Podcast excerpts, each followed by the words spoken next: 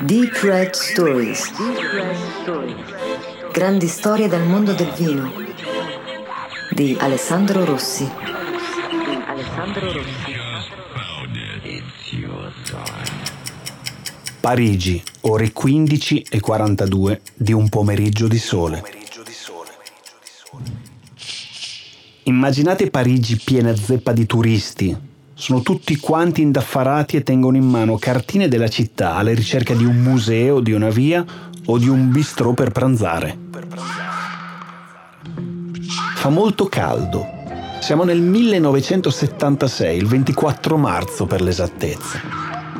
Ora, spostiamoci per un attimo negli Stati Uniti. Per gli americani è un anno intenso il 1976. L'8 febbraio viene proiettato per la prima volta il capolavoro di Martin Scorsese, Taxi Driver, che ha come protagonista Robert De Niro. Il primo aprile, Jobs e Wozniak fondano la Apple in un garage a Cupertino, nella Silicon Valley, in California, Oggi è la più famosa azienda che produce sistemi operativi, computer e dispositivi multimediali. L'8 dicembre gli Eagles pubblicano Hotel California che diventa il loro capolavoro assoluto con più di 32 milioni di copie vendute in tutto il mondo.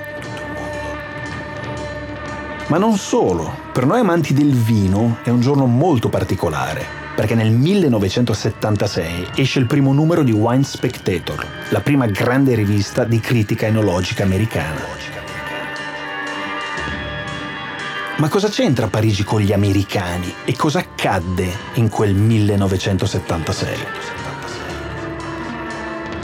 Nel 1976, proprio a Parigi, quel 24 marzo, successe qualcosa di misterioso, almeno se parliamo di divulgazione, che avrebbe potuto far diventare i vini americani i migliori del mondo. La degustazione alla cieca del 24 marzo 1976 viene ricordata e passerà alla storia come il giudizio di Parigi. Un giorno nero, molto nero per i francesi. Deep Red Stories. Grandi storie dal mondo del vino. I vini francesi fino a quel giorno erano indubbiamente considerati i migliori vini del mondo ma andiamo per gradi. L'evento fu organizzato da un mercante appassionato, oltre che autorevole penna della critica britannica, Steven Spurrier, convinto della grandezza dei vini americani già nel lontano 1976. Steven decide che quei vini, tanto sconosciuti alla maggior parte del pubblico, sono così buoni da potersi confrontare con i giganti francesi un po' come un match di pugilato dove Tyson decide di affrontare uno sparring partner durante un allenamento. E come si può organizzare un match così impari? Niente di più facile. Si cerca un bel posto, magari di prestigio, si chiamano esperti e degustatori francesi, anche perché la vittoria è ovviamente scontata. I vini francesi, soprattutto in quegli anni e principalmente se parliamo di Bordeaux, sono certamente imbattibili. Dunque, ricapitoliamo.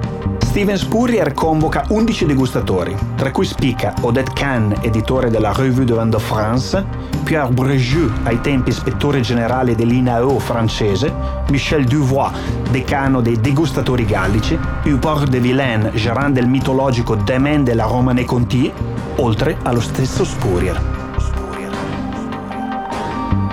Ore 15.30. Tutti pronti, partenza e via niente di più facile. Per palati allenati come quelli francesi, riconoscere i vini della propria nazione è ovviamente un gioco da ragazzi. Qualche ora e poi tutti a casa, con un altro grande successo in tasca.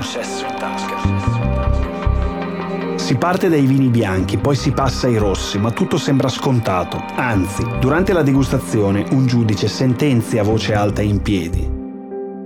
Questo vino è la magnificenza della Francia. Il problema è che quel vino non era un vino francese, ma un Cabernet della Napa Valley. Un altro disse, sicuramente questo vino proviene dalla California, non a naso. Peccato per il Batar Montrachet del 1973 che stavano assaggiando. Stavano assaggiando. ma il peggio deve ancora arrivare. Ore 17 e 33. La classifica gelò completamente la sala e tutti i degustatori e la sorpresa si tramutò in panico. Panico assoluto, assoluto. Tutti i giudici all'unanimità decretarono la classifica. La classifica. Staglip Wine Cellar 1973 davanti a Eubreon 1970, Monrose 1970, Mouton Rothschild 1970 e Leuville Lescas 1970. Anche il miglior bianco è americano, lo Chardonnay di Chateau Montelena 1973. Ore 18 e 41. Il panico dilaga, i francesi non si stanno a perdere e a giochi fatti qualcuno si alza in piedi, indignato e minaccia di ritirare il giudizio. Soprattutto Odette Can. Ma non le viene permesso, proprio da Spurrier che si oppone e la ammonisce di non essere una professionista. Ma attenzione, in sala è presente anche un giornalista del Times che non perde tempo per comunicare al mondo i risultati della degustazione. Da questo momento il buio più assoluto. La leggenda narra che dei giudizi di Steven Spurrier e Patricia Gallagher non se ne terrà conto nella classifica finale. Il vino americano non è certo di moda nel nostro paese, ma onestamente neanche in Europa. Anzi, per chi non conosce i loro vini, a partire dal sottoscritto, vengono considerati la caricatura del prodotto di qualità, molto alcolici, tannici, marmellatosi e stancanti. Eppure, assaggiando tante annate degli ultimi 50 anni, non si può non ammettere che da queste terre siano usciti alcuni grandi vini per quanto difficili da scovare. Ora, riformulo la domanda. Che ne sappiamo noi dei vini americani se non li abbiamo mai bevuti e continuiamo a non berli? Va bene, sono vini lontano geograficamente da noi, non esistono seri importatori che ci permettano di trovare il prodotto nel nostro mercato, ma è come se avessimo una sorta di timore la paura è che qualcuno di così grande, gli americani, possano essere migliori di noi. Quindi cosa facciamo? Non li giudichiamo e li escludiamo da qualsiasi batteria di assaggio europea come se non fossero all'altezza? Forse non è giusto. Non dimentichiamoci che, a sorpresa, gli americani piazzarono una doppietta. Un vino al primo posto nei bianchi, con Chateau Montelena 1973, che nei rossi, con Stack Sleep 1973, un po' come la storia del nostro Sassicaia 1985. Tutti in silenzio, sbalorditi e tutti a casa. Ma come? Questi americani sanno fare vini così buoni? Così eleganti, fini, longevi e profondi? Ma come si permettono? Soldera ha affermato che il gusto americano viene considerato come una sorta di gusto inferiore e adolescente, cui però ispirare i nostri vini.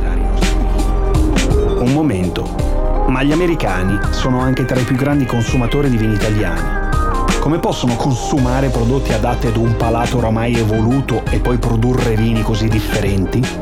Qualcosa non torna. Non sarò io a trarre ovviamente delle conclusioni, ma forse non siamo ancora pronti ad un vero confronto perché in fondo abbiamo paura che nel vino, forse, gli americani siano o possano diventare più bravi di noi. Deep Red Stories.